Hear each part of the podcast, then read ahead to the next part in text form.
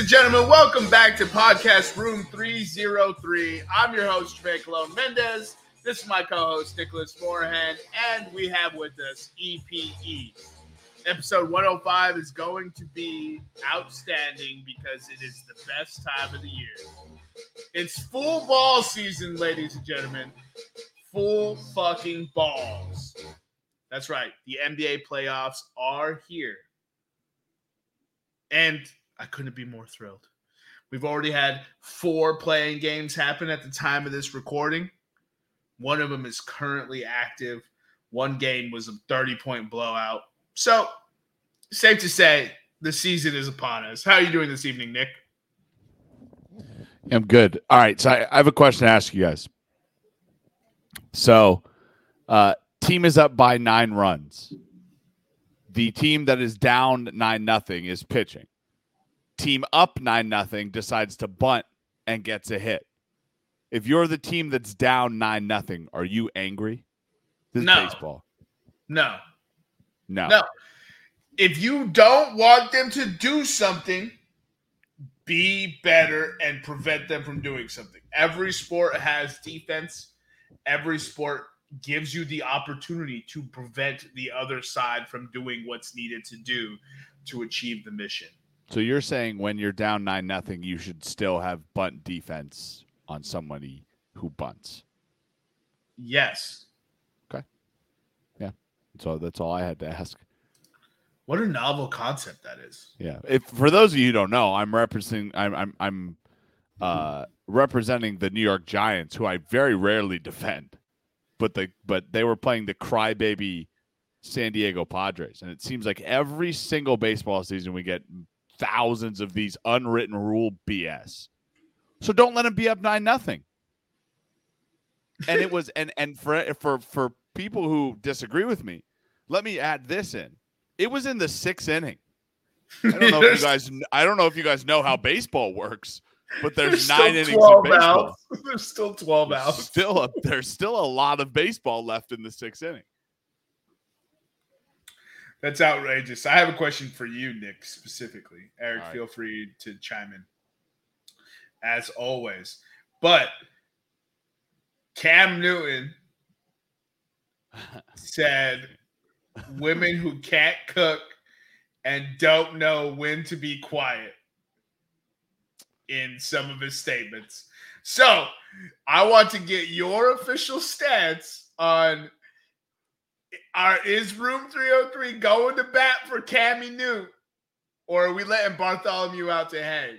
Can we go to bat for the first half of that statement? I don't have any. I don't want any business with a woman that can't cook because I can't cook for myself. But the other, but I don't. I don't agree. I will not go on uh, regional radio or a regional podcast. so how do you go to bat for 50% of the save? I don't know. I mean, at the first part, I was like, "Oh, that's what people were getting angry about. That's not that bad." And then Cam threw the old, uh, the old Cam Newton overthrow there. Oh, look, there's a wide receiver open. So Oh, thoughts, Eric? I'm just saying, if I'm bringing home double comma checks, Oh you know, you got to bring something to the table too. I'm not saying you got to demand it from anybody, but it's a give and take relationship. So I bring home Of the course, Eric, biggest, the biggest shock of the podcast. Eric sponsors Cam Newton. Oh man, that was uh of the things I was expecting to hear to that. That was pretty on par. Yeah, that's on so.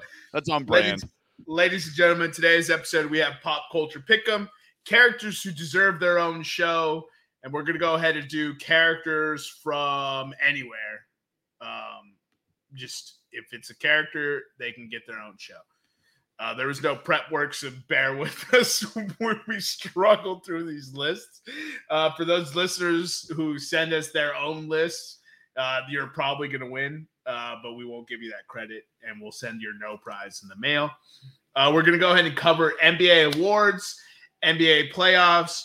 We're going to pick uh, who we think wins East and West and championship. We'll we'll pick uh, you know the six major awards.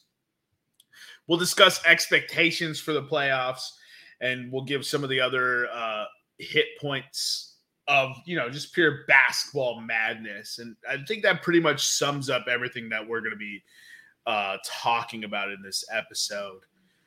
Because uh, well, actually, we'll talk about opening day as well. So we'll let Nick walk us through that, and then um, it, next week we'll actually get into the UCL that happened this week. Nick has a much prepared rant for you, so that should be always fun. And we'll talk about World Cup in that same episode. So big soccer episode next week, uh, coming off the cusp of a big NBA episode. But with that being said, the order for today's pop culture pick'em is Jermaine, Eric, Nick, and we'll go ahead and get into it in now. All right, so characters that deserve their own show. I really think we should create an anthology series, right? Where none of the episodes really matter with each other, but it's just Mr. Mayhem. And he's walking around. Nobody could see him, but he's narrating the episode. And it's like a family, or it's a couple, or it's just a single person. And some fucking crazy shenanigans that they've seen in their long history of like accident accidents for their insurance company happens and then he explains it and the anthology episode ends and it's it's fucking hysterical Yeah, So that I'm could go- be good. i, I just created that up on my head right now so i'm going with mr That ha- would be like a cool ass YouTube series or something. yeah i think it'd be tight Use i just made it up right now so uh, it could also suck Uh, all right. So with my first pick, I've learned from my mistakes. I'm going with the clear cut number one for myself.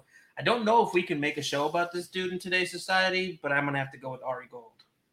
oh that's a good one prequel or sequel Fuck it, sequel. or during quel Like just Yeah, just do just reshoot reshoot Entourage, but from Ari's perspective. a during quel that's not even a Do thing you think bro. that show could even survive though? Uh, no, because he's misogynistic like you. So Yeah. Maybe that's why I like him so much. yeah, he's your hero. I won't deny it. no, that's a great fucking choice. Ari Gold is a great choice. Uh, with that being said, we'll go ahead and for the final pick of the first round and the first pick of the second, coming from Nicholas. Yeah, I don't know. I, I mean, I'll, I'll go with my one that we'll probably see that we kind of have to see, I guess. And I, I don't know if they're coming out, but he deserves his own show, and it's it's uh, Ned Stark from Game of Thrones. How are you going to give me like one season of Ned Stark and make him the most badass character, and then just kill him off? Well, because it's Yeah, Sean because Sean it- because it's, it's- Sean Bean, but The only show he hasn't died in is the one where he should have died in. This one train bullshit. No, no, no, no. But they're building up to him. Yeah. dying. Okay. Yeah, yeah. He's gonna die. He's the, he's such a nefarious. Have you seen Right. this show? Do you know what show we're talking about? no. Uh, Snowpiercer. the- Oh, the, right. book- the the book slash movie Right slash, slash show. TV show, yeah. so he's the main. Vi- well, he's one of. I think he's the main villain. I don't watch the show, Right. but from the commercials, I'm like, dude, that's a really nasty dude. that dude deserves it. I was just like, I ain't even watching the show, and I'm like, that that motherfucker needs to die, bro. Yeah, so so Ned Stark, and then since I get the first pick of the second round, I I want Bor I want Bo- like I know they're doing the Arag the Aragorn series. I want Boromir. I want a Boromir spinoff. also, Sean Bean. Yeah, double Sean Bean. Okay, Somebody's have to spell that for me because I don't know how to type that. Boromir. B O R O M I R. Oh, yeah, All right. It's like Yeah. one of the easiest Lord of the Rings names to spell. It really is one of the easiest ones. Yeah, for sure. He said it. I could have got. I could have given you the name of. I could have given you the name of the the what the head Nazgul and have you try to spell that. Nah, I would have just put. What but I can't. the But I can't pronounce it. yeah, exactly. I was I was just like, hold on, I want to see I want to hear this. All right, so uh that- oh, it's that- oh, it's that- it's it's the Witch King of uh, Angmar. That would have been easy to pronounce. Oh yeah, you could easily spell that. All right, Eric, what's your next pick? So I don't know if it would work individually because he was so iconic in the show he was in, but I want to see a Cosmo Kramer show. Oh. I, I like where your head's at. I, don't- I think I agree with you on if it if it works or not. because it's the ensemble work.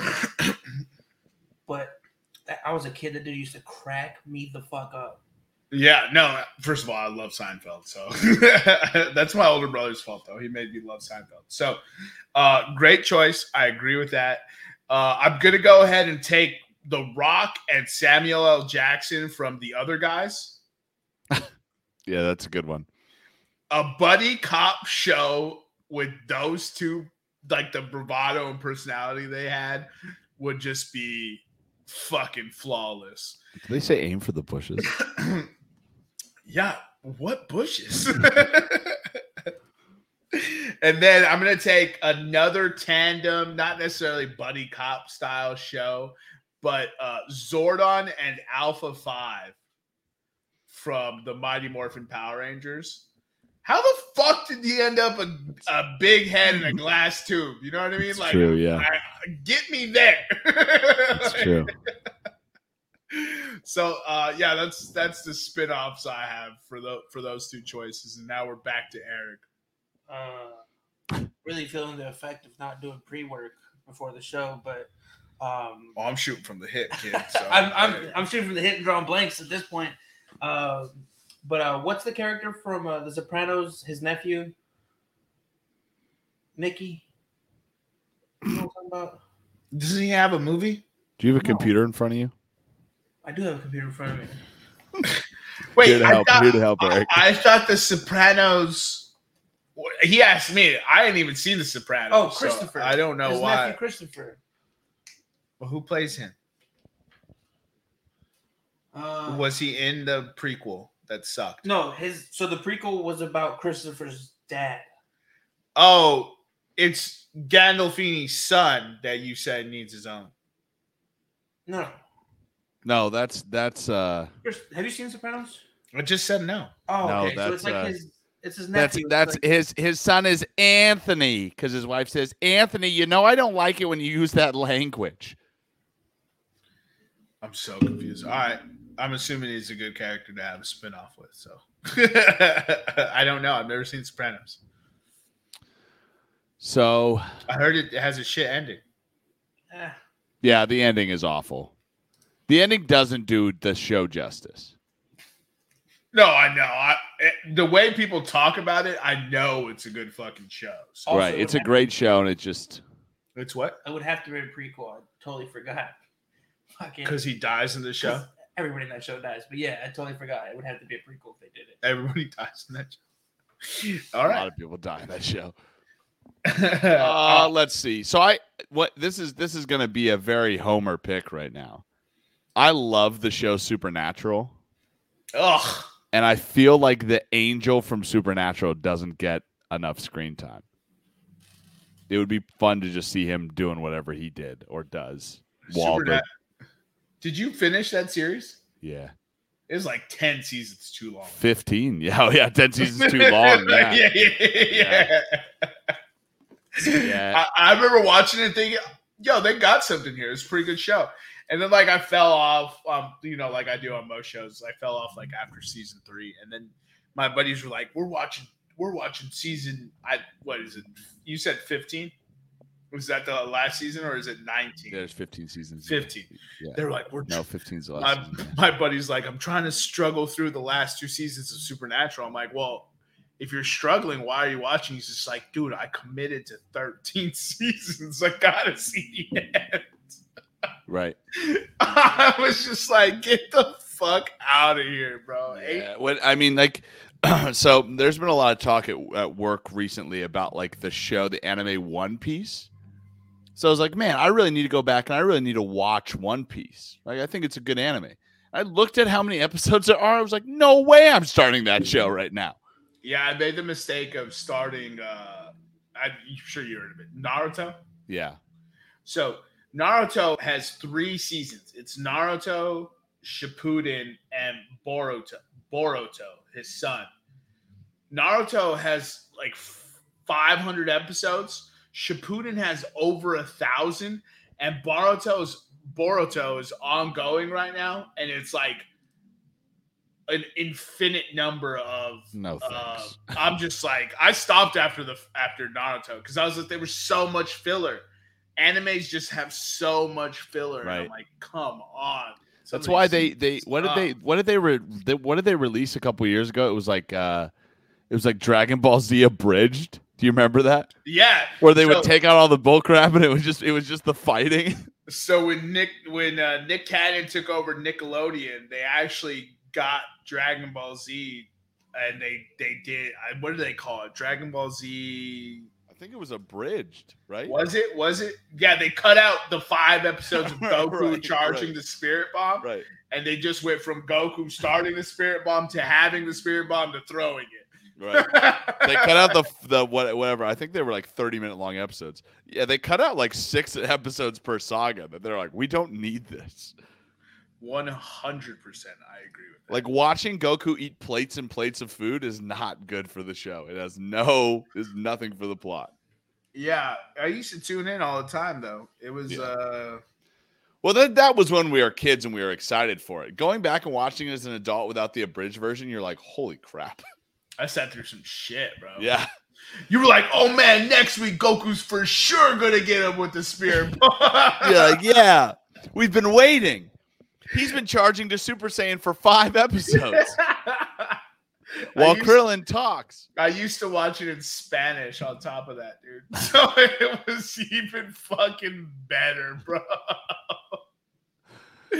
All right, Nick, what's your first pick in the fourth round? All right, I want to choose uh, Alfie Solomons from Peaky Blinders, Tom Hardy's character. Gotcha. Okay. If you guys have seen Peaky Blinders, he's a great character. He comes in what, Eric, season four? It's either three or four. Yeah. He comes in and and is a very like he's not related to the Shelbys. They just kind of throw him into the show, really, and he like he, he's just an awesome character. No, I haven't seen He's Peaky got some of the coldest lines too. Like just imagine like a 1800s or the early 1900s. What is he Irish? No, he's I- English. I think he's English, yeah. English, just gangster. And he's if you- oh. the biggest gangster in the TV show, which would be Jesus, what is that? What is that show that he did where he's like an where he comes back to Taboo? England and he's yeah, taboo, right? Yeah, Taboo's really God, good. if you haven't if you like Tom Hardy in Peaky Blinders, watch him in Taboo. It's an amazing show. Oh, Taboo is not a spinoff? No, ta- Taboo is just like Tom Hardy was like, "Yo, I want to play an English dude who's like who's super rich and a badass in like the 1800s." And I think it only that has one season. I think it's like one or two seasons on FX. Yeah. Yeah. Yeah, it didn't go very long. No. It's a great show though. Yeah, so so Alfie from Peaky Blinders. Um, for the fourth round, just because I think it'd be cool to see like the post, the ensemble set, Barney from How I Met Your Mother, just the old dude just still pimping. Right. Um, a a postquel. A sequel. Shit, man, I'm I'm drawing blanks on who should get their own show. I don't really I don't really have any other choices to be honest. um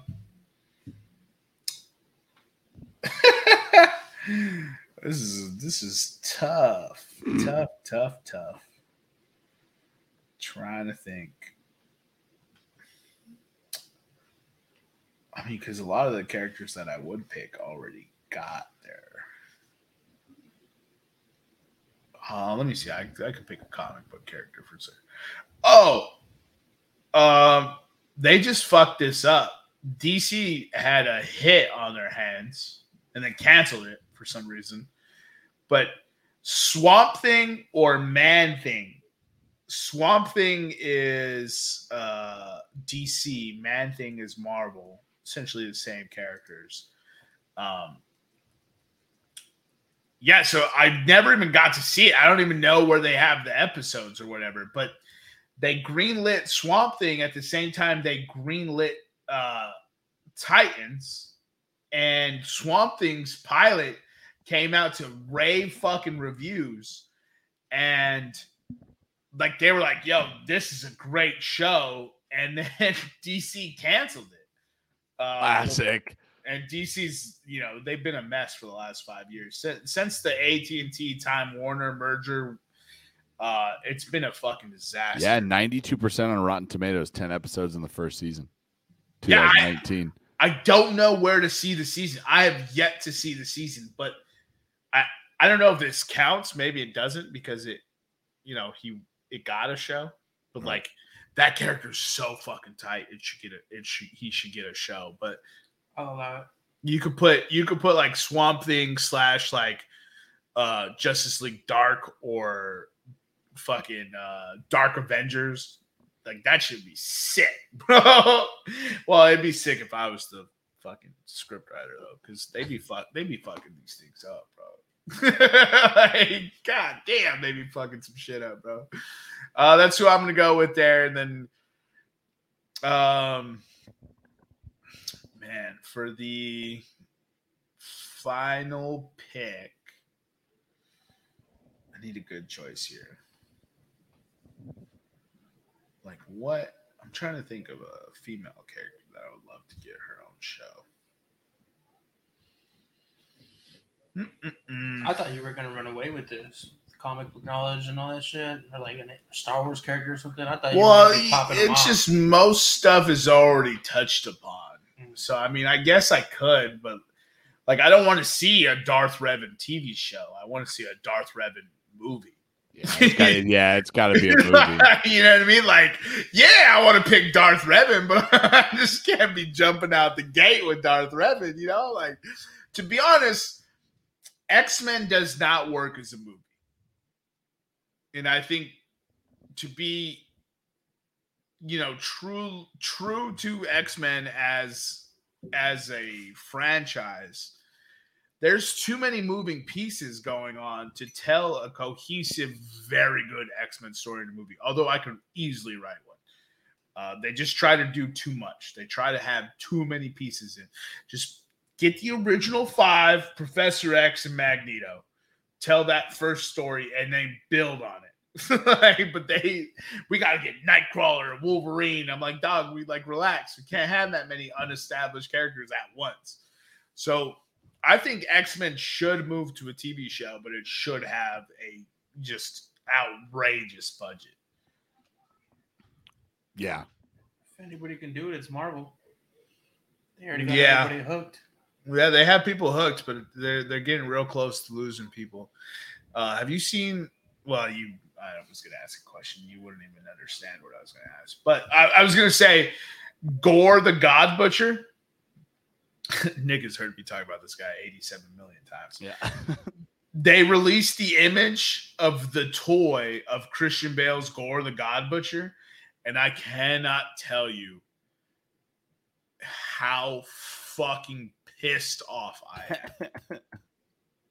Let me Google this. it's Christian Bale painted white in a white robe, and that's it. If you Google Gorr the God Butcher and then look at what he looks like, it's oh my god, it's they just ruined one of the greatest new characters of the last fucking two decades, and they have they wonder why fucking people won't read comics. Yeah, it's literally him just dressed white in a white robe. So you see the photo now. Google Gorr the God Butcher. Yeah, Just uh, put like Thor comic book. right. and- and you should be able to get the fucking That's that's fucking disappointing because you hear Christian Bale, he's playing a villain. It's the Marvel universe. Like there's a big budget. You, let's, they do it. Up, they did it up for Thanos. Do it up for this dude. Bro. He's not even human. Maybe they will do it up for him. Maybe that they just No, stop, Let's stop, stop. You you know you We you couldn't even get that out. We gotta Couldn't- help. He couldn't even get that out. We gotta help. He he knows he's he's like. Oh, dude, I, I usually keep my opinions about this stuff to myself, but I was because I can be jaded because I read all this shit. I love that shit. So if it's not fucking perfect, I'll be hard as fuck. But like this one's unacceptable. I'm usually very easygoing about it too because I'm like, this is the cinematic universe. Like it's not the comic books. I don't want to watch what I've already seen. Well, Just- maybe he's a human in the cinematic cinematic universe. Just get the character right though. And they like They didn't do that at all. they just cashed Christian Bale. They're like, we need his face to sell shit. Uh, make him a human. Um, Anyways, probably. Anyways, All right, Eric, your pick. Uh, so for my last pick, uh, great show. Remember, you guys remember uh Erlich or Elric or whatever his name is from Silicon Valley? Nah. T.J. Miller, the guy with the long hair. the Yeah, yeah. dude. yeah, the one, who has, the one who has the incubator. yeah. The, just keep incubating shit. Like that'd be a cool ass show. Yeah, I don't think I'd watch that. Of course we would. Well, Silicon Valley was good. I don't. I don't see how it can get much better. I'm just I'm reaching here. All right. Yo, I put X Men as one of my choices. Like they don't have eight movies. that sucks that they. What's his name? Gorr the God Butcher. oh, I'm so. He's Are you- so fucking tight, bro. Are you as mad Well- as I am after you well- wrecked my brain with the Shia LaBeouf as Moon Knight? Oh man. So, Nick, have you been watching Moon Knight? No. Okay, great show. Still fantastic, right? But Moon Knight himself is a Jewish character, and his father is a rabbi, and he's like ex special forces, like all kinds of shit, right? As as every superhero is, right? He was uh, has split personality, and so like that's kind of the selling point on him, right? So he's kind of crazy, and so uh Eric was like, "Yo, Moon Knight's coming out," blah blah blah, and I was just, I just mentioned like casually in passing, I was just like, "Oh, I'm just so mad because they cast Os- they cast Oscar Isaac for everything as the token Hispanic, so that so that way they don't cast a white dude, so everyone gets mad at them. They pick the token Hispanic. I was just like, you know, there's more than one hispanic Who looks who looks wide enough to be Yeah, exactly. Uh, he has the white facial features. right. So, um, I was like, there's more than one Hispanic, and that's what always bothers me. It's just like if you're if you don't want to go white, give more people opportunities. We, Oscar Isaac's paid enough, but Jewish father is a rabbi, etc., etc. Crazy, right? Those criteria is how I was looking at casting, and I told Eric, I was just like, yeah, I was just mad with the casting because I would have cast Shia LaBeouf. Right. Shia LaBeouf already plays a person with sp- split personality in real life himself, and, and is Jewish. and Yeah. is Jewish. and Eric was just like, Eric, yeah, he's like, I can't look at this character the same once you yeah, broke it down like that. And so he was mad when it came out. He's like, I don't even want to watch it anymore. Jesus. he pretty much was just like, you know how much better this would be if Shia LaBeouf was Moon Knight? You know, I was just like, yes, yes, I do. Yeah. Like, stop trying to be politically correct and just put the right person in the role. Oh, yeah. All right. Well, all right. We'll get ready to be angry because my fifth pick for a character that needs a spin-off show is Jar Jar Binks. Hell yeah, let's go. you know his fighting style is based off drunken kung fu, like drunken master kung fu. Yeah. Some people say to me, Nick, Jar Jar Binks is the worst character. He wouldn't possibly make it. To them, I say, shut up. and I think Disney should say to them, shut up, we're Disney. And you're going to take it. A Yeah, Jar Jar Binks show would be the most watched show in human history. Yes or no? Yes, because people will watch it to be mad, and people Right. will watch it just to see what's up, and people will watch it because they like Jar Jar Binks. Disney, hit me up. So, you know, Disney's in hot water right now. Oh, for what? Uh, there's like, uh, it's political, of course. They jumped What? in. They jumped in to a situation based on a small contingent of people. I mean, five percent is generous. Uh, pinging them to speak up against uh, Florida's "Don't Sexualize Kids" law. Essentially, what it is, but they named it pretty aggressively, so people get mad at it. The name of the law is is like it's not the name of the law, but it's what people call it is "Don't Say Gay." and I'm like, Jesus Christ, that's a bad name. Essentially, they don't want you teaching kids who are five years old about, you know, sucking. Uh, if you're a boy, sucking another pee or stuff like that, right? They don't want you to teach them that. Let, let them figure it out, and then they find out. Like, we don't have to be sexualizing five year olds, but so Disney was getting pressure from transgender groups to speak out against it. So Disney spoke out against it. Turns out polling says that law is infinitely popular with both sides. It's a partisan law. Both sides like it. Democrats like it. Republicans like it.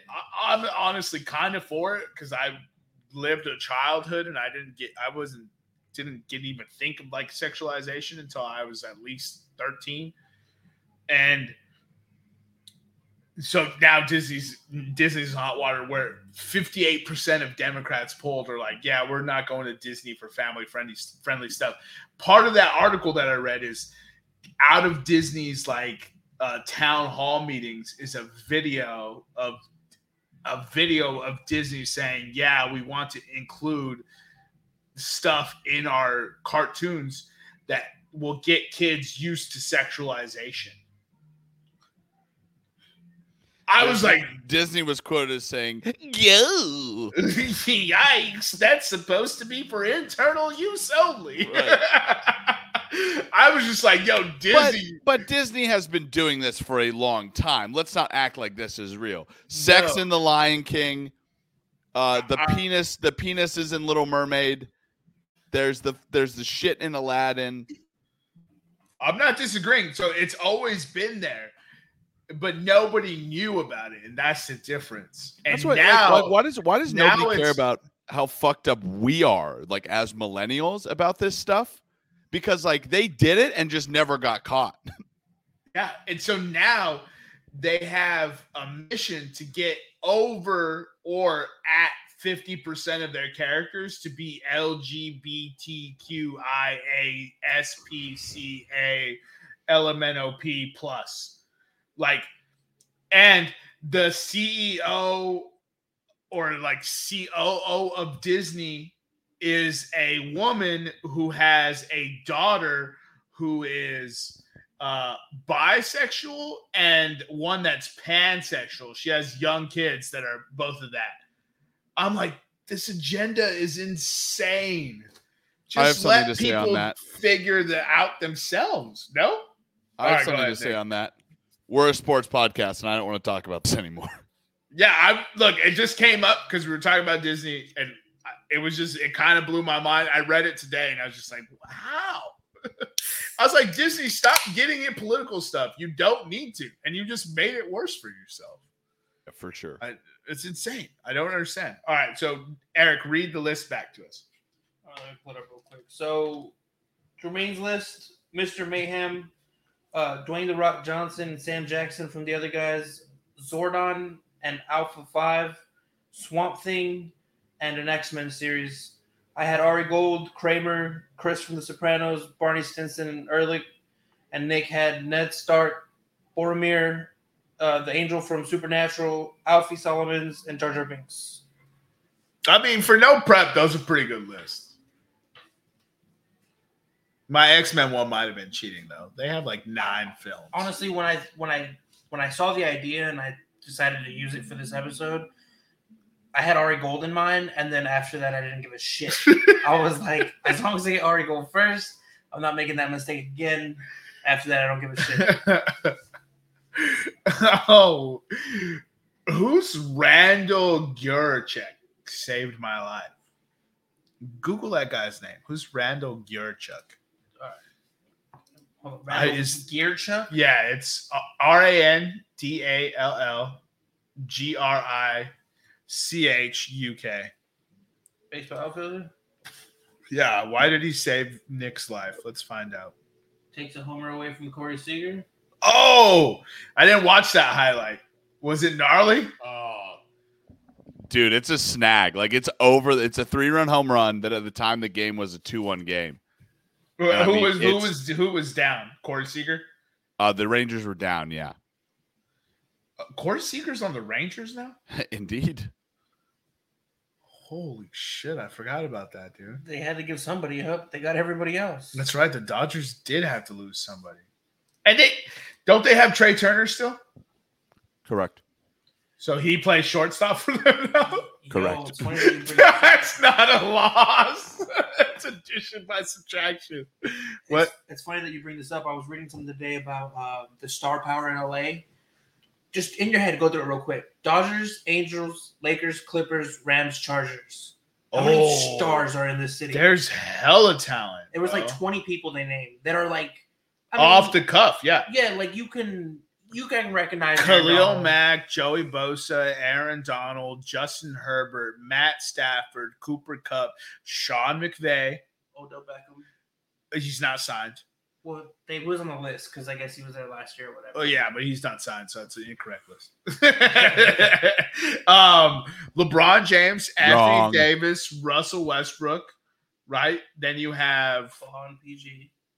Ka- yeah, Kawhi, uh, Paul George, um, uh, so Shohei, Trout, Mookie Betts, Freddie It was- Freeman, it was Mookie Clayton Betts. Kershaw. yep, and then uh, Justin Turner's a star to me, but maybe he doesn't count. He was right? on the list. I mean, I think all I think all the Dodgers players are stars. Yeah, Trea Turner, Trevor had- Bauer, Walker Buehler. So the list was based off, I believe, they used following on social media as well as like what you've done in your Oh, sport. so there was like research in this. They yeah, just and like Julio Urías apparently has a huge following. Well, he's Hispanic. yeah. so- but dude, it's crazy how much star power one city has. And then you look at New York, who has this almost the same amount of teams, and it's like, what's going on? You guys can't attract anybody because you're all shit organizations. Well, it's because New York sucks, though. New York won't even let you go eat at a restaurant without fucking sacrificing your firstborn child. so, uh, Nick, are you almost ready to, to go through MLB and their and, opening and day? their and their taxes are crazy. Their t- dude, their taxes are crazy. It's cold and hot. right. You know what I mean? When Like it's not the- when it's not cold, it's like disgustingly hot. Yeah, it smells bad. Um, there's just so many people there. Not that L- LA smells bad too, though. So but the problem is, is all those stars live on the outskirts. The outskirts of New York is just like New York. It's all shitty. It's all shitty as well, dude. In order to live a good life in New York, you have to live in Connecticut. Well, yeah, yeah, that's true. But then you still have to drive into New York, which is one of the worst drives in the nation. The thing about LA is that why did COVID hit New York so hard? Is because it's literally people on top of people. LA, Like prisoners. LA has like, you know, the same, probably more population, but it's so it's so spread out. That's why when you're flying into LA, you're like, oh my god. Like, this, Yeah. this city goes on like to the horizon. Yeah, the uh what's the saying is just like the people who run New York live in Connecticut. That's the saying. yeah, that's not shocking. that that's the saying. Because Connecticut has like one of the high so New Haven has one of the highest crime rates in America, right? New Haven, Connecticut. But Connecticut has some of the most wealth like per capita because like everyone who runs LA lives in Connecticut. Like my buddy's pops uh, owned a um, boilermaker business, or no, sorry, a boiler room like business. Is it? Are they boilermakers? All right. Uh, they should be. It should be a boiler room, yeah, or boilers. yeah, boiler, like whatever you would call that business. He owned that business and he did all his work was in New York, but he lived Right. on a on a lake in Connecticut. And he would just drive to the train station. So the train, like Grand Central Station, goes all the way out to Connecticut. So you would drive your car, park at the train station, hop the train, ride it into New York. Outside of New York. Yeah, outside Yeah. of New York. It would leave Yep. New York into Connecticut. And I was just like, yo, that's actually kind of sick. Right. Take, taking a train to work every day sounds cool as fuck in theory Right. until you actually have to do it. Until you do it, and you're like, screw this. All right, let's go through uh, opening day. What do you What do you want to talk about? Uh, I mean, baseball's finally here. It's the best day. I celebrated opening day by going to Nats Park, watching the Nats get throttled by the uh, Mets. Did they Uh, lose the series? uh, I think they like- got swept. They got oh, they got swept. Yeah, I think they got swept. Um, yeah, I mean, I like like Thursday. opening day is is always good. Uh, some highlights for for opening day. Um, Bobby Witt uh, is the first player in his debut to hit an RBI extra base hit in the seventh inning or later. You know how these baseball stats go. Some poor intern has to look it up. Well, the problem Um, is, is that there's been so many stats. In Right. order to keep people interested, they have to create new ones. So right. Um. Yeah, I mean, I, the Yankees Red Sox is, is always is always a good way. Uh, Josh John, Josh Josh Donaldson, excuse me, uh, provided the walk off win in extra innings. Uh, we got to see the first uh, thing of umpires talking, umpires mic'd up, and I for one love it. I'm I'm pro refs talking for whatever reason. They never really say anything that interesting or exciting, but I'm like, I like it. It's it, it. Whenever they say something though, it's something to point at the TV when you're among your friends. And be like, see, it. Vindicated. yeah, because he's like, oh, ball hit the wall. That's a home run. You're like, that nah, home run, like I said. Josh Donaldson is on the Rockies. Uh, Josh I mean, sorry, on the Yankees is what I meant. he is. If you were on the Rockies, I would be a lot more excited. Yeah, yeah, yeah. But you'd have two third basemen, so that actually, Kris Bryant plays outfield, is what I found out. There you go. Yeah, and he can't catch balls either. Is he bad in the outfield? Off to a great. No, I mean it was really windy, but he dropped. Well, no, I'm not even going to do that excuse. Yeah, he's not been good so far. Um, the the Tigers. The reason that I bring up that the umpire thing is the Tigers uh w- started their season with a walk off against Chicago because of a video review. The ball hit the wall. Hmm. One oh, yeah. Jermaine's excited because it's because the Tigers won on their quest to the World Series. I was like, why did he stop talking? I was just giving the the Kurt Angle fingers up. Um, Yeah, the the I mean that uh, a couple of other highlights. The Blue Jays were uh were down in the seventh inning. We're down eight nothing in the seventh inning. Ended up winning 10-8. Get Uh, the fuck out of here. No, I will not. Hey, what an interesting storyline to follow this year is actually going to be: Can the Blue Jays bats keep up with their terrible rotation? Because it is not. It is not good Because in they Toronto. they lost uh man, what pitcher did they just lose? They, Robbie Ray. like one of the favorites Robbie Ray win? went to Seattle, yeah. Right, Seattle? Uh huh. Robbie Ray went to Seattle. Yeah. Yeah. No, they are one of the they are a They got a darling. terrible rotation. They have an awful pitching staff, yes. So, also, I'm going to talk about a couple of good bets here that you guys should follow as the uh, as the season goes on. Anytime a main lineup starter, like a main starter, has a birthday, bet him to hit a home run, or bet him to do well. Is that true? I don't know. I just know that Jeff McNeil had his birthday on opening day and hit a home run, and I didn't bet him, and I always forget to bet him. Uh, Jeremy Der- Jeremy Pena had a great moment. Jeremy Pena i- i- plays for the Astros. He had a great moment on TV where his parents were being interviewed when he came up to bat uh, in the top of the seventh, and he hit a home run. He hit his first career home run while his parents were being interviewed. So That's always fun. I love when that Yeah. happens. Well, maybe Uh, not first career, but just in general when the player does well while his parents are being interviewed. right uh it's it's always it's it was cool to see at least for me it was cool to see russell wilson uh throw out the first pitch in Coors Field. For those of you who don't know, he was drafted by the Rockies in 2010 and actually spent two years when he was deciding between baseball and football. He spent two years In in the in the Rockies organization. And it was it's just really cool because you know Russell Wilson is a guy that really likes baseball and during the interview it's it's always nice cuz he's giving Russell Wilson obviously we know very scripted responses and how special it is to be in Denver and yada yada yada and blah blah blah. And I always like when athletes break the character and they become the person that they are. So what it was is somebody hit a double into the gap for Colorado and he instantly turned from athlete giving interview into fan watching the game. and he was like yelling at the guy like get two get two like make sure you're on two and like started clapping and then was like oh shit i still need to give an interview and like then sat back down and like gave the interview but it's always fun when like athletes like show you what their actual personality Yeah, I do.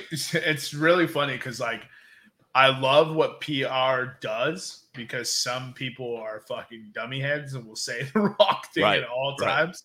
But you kind of wish you would get more of those human moments so we Right. like these people more. But trivia question for you, right? Uh, first of all, quick update: Tigers are two and four. I'm looking right. I got them right where I want to be. Question: Who has the biggest run differential in the MLB right now? And bonus: What do you think the run differential is? Eric, feel free to join in as well. Braves.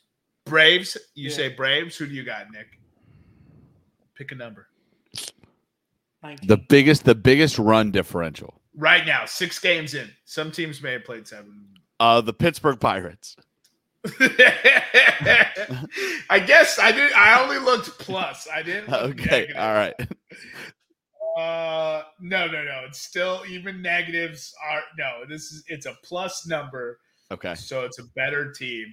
Uh, Braves is not the answer. Pittsburgh Pirates is not the answer. Okay. Also, oh uh can i can i can i do my guess again yeah, I didn't think the Pirates was a real. guess. it's the cleveland guardians where are they coming from yo. Did they i have get it 45 runs right Dude, now. I don't know what, what this team is. I hope they cool off real quick because that would mess up anything that I predicted. They have 45 runs. They're four and two, and they have a plus 23 run differential. Yeah, I knew it was. I like. I I was just thinking like through the teams, and I was like, the Guardians, I are are good. Almost eight runs a game, right?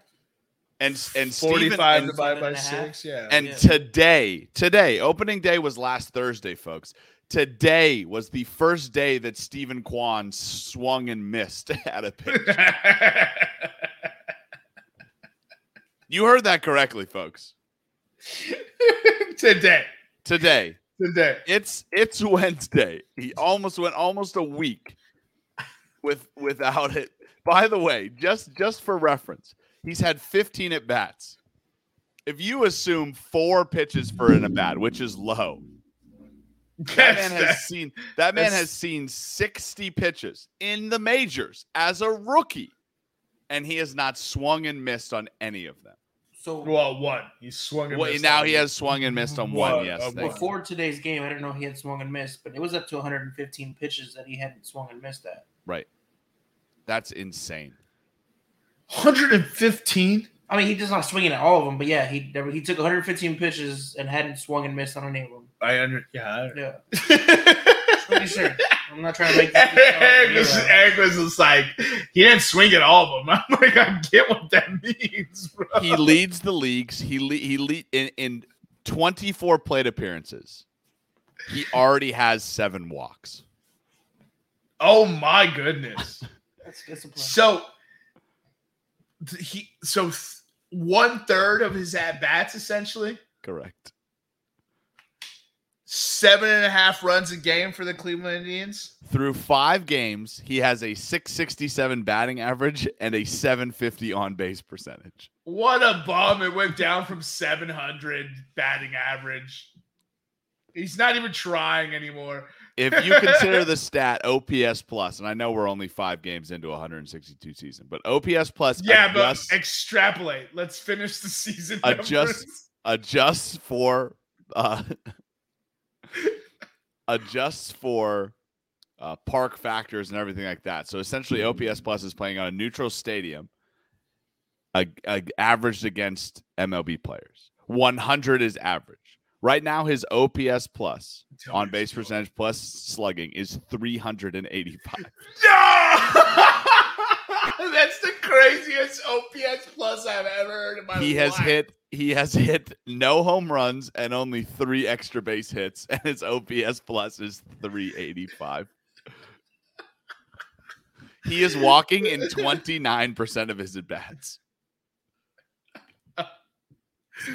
That is insane, dude. I I, I'm honest. I'm a big fan of. I always tell Nick, I'm always a big fan of first month and a half baseball, and then I get really annoyed until All Star game, and then I'm like, baseball's back, baby. I love the opening series because you can always get likes or follows by tweeting what pace somebody is on. yes, dude. So he So let's- so let's- let's seven skip- walks over six games. Right. Right. Well, let's let's let's do this by plate appearance. Let's say he gets 550 plate appearances. Right. That's, that's pretty average. He's going to Awkward silence. Count the He's- numbers. he's going to get 160 walks. He's going to walk 160 times. I am And pro. the Guardians are going to be World Series champions. I am pro him hitting that number. I would love to hear how ridiculous that. So 160 walks is an unbreakable stat. I don't, yeah, I, I want to see who the who the leaders in Barry Barry Bonds had 232. in a season, Eric. 232, 2004. Yeah, I mean, but in I mean, one but season, I mean, but 232, 2004. yeah, but that Barry Bonds stat is is incredible. unbreakable. It's unbreakable. Yeah, we already have the unbreakable walk record, bro.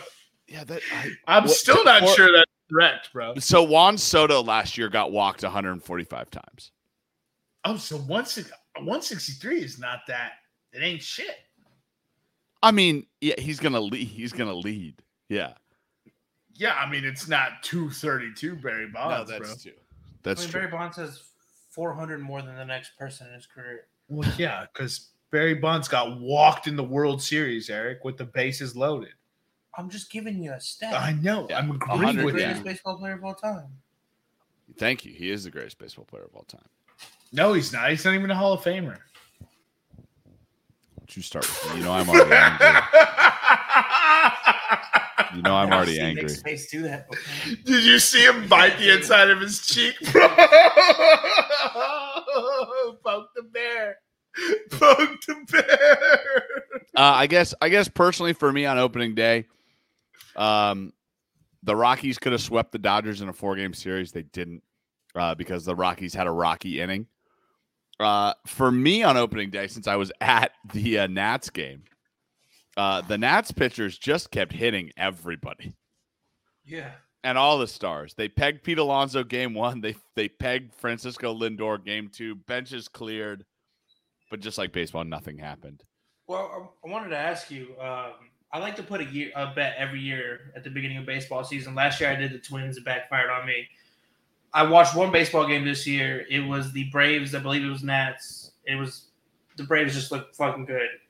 What would you say if I put Braves World Series winners? Smart bet. So the Braves last year won the World Series with what? 89 wins, 88, I think it was. 88 wins. They added almost 10 wins this year in the offseason. So I would say that's not a bad bet. They basically just I'll I, take that. it's it's it's going to be Braves Dodgers in you can book right now. You can book that I predicted it's Braves Dodgers in the in the uh, NLCS. I'm gonna see what that. Well, I'm gonna see what that pays out on Bovada real quick. What Braves Dodgers? Yeah. Do they have the matchups posted already? Uh, they won't give me ALCS or NLCS. Classic. Classic Bovada. Yeah. You see that video of the who? I guess what is it? When you're blowing somebody out, you let outfielders pitch, and the dude from the Nats tossed it at uh, one of the Braves players. Oh, and he collapsed. d'Arnaud, Yeah. d'Arnaud fucking sold it like a ham. Right. That's fucking great.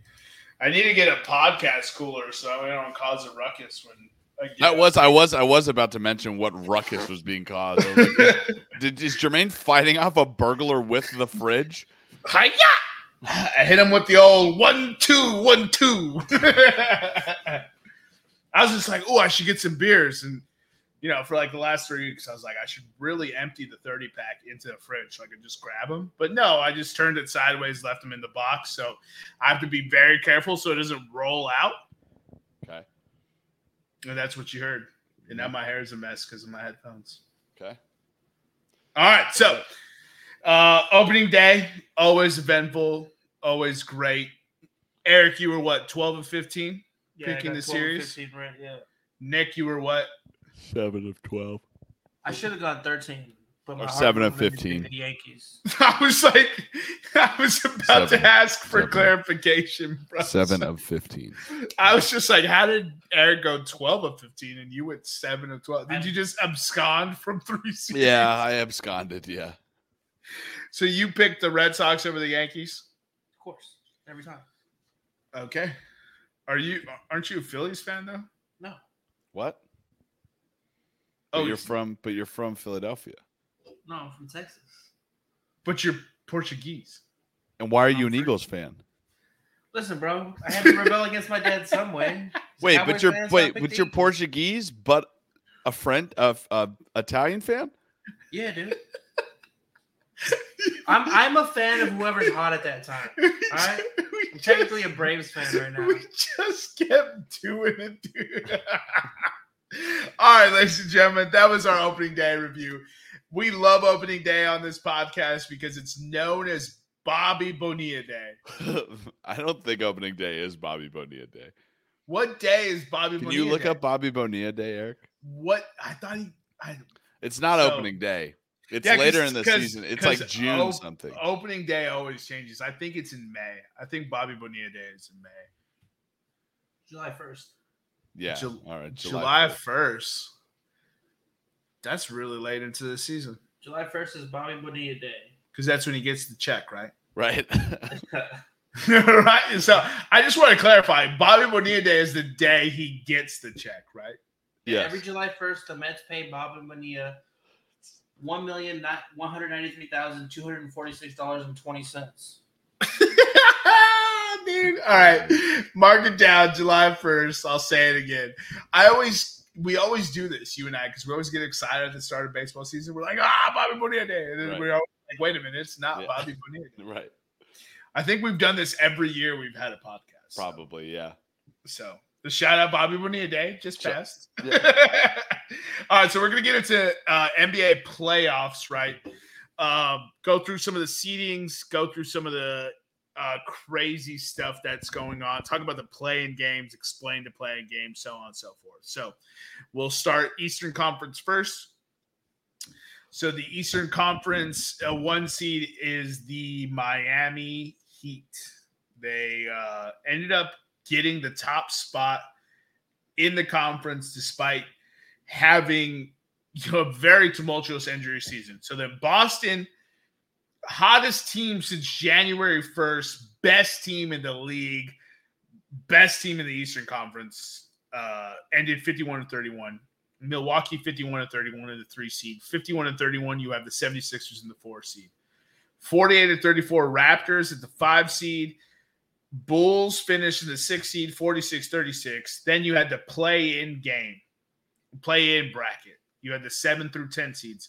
Brooklyn 44 38, Cleveland 44 38, Atlanta 43 39, Charlotte 43 39. So if you were listening to those numbers, no team, every team finished four games or more above 500. And the preseason title favorites, the seven seed Brooklyn Nets, are in the play in bracket. They already won. They clinched the seven seed. They're slotted to face Brooklyn.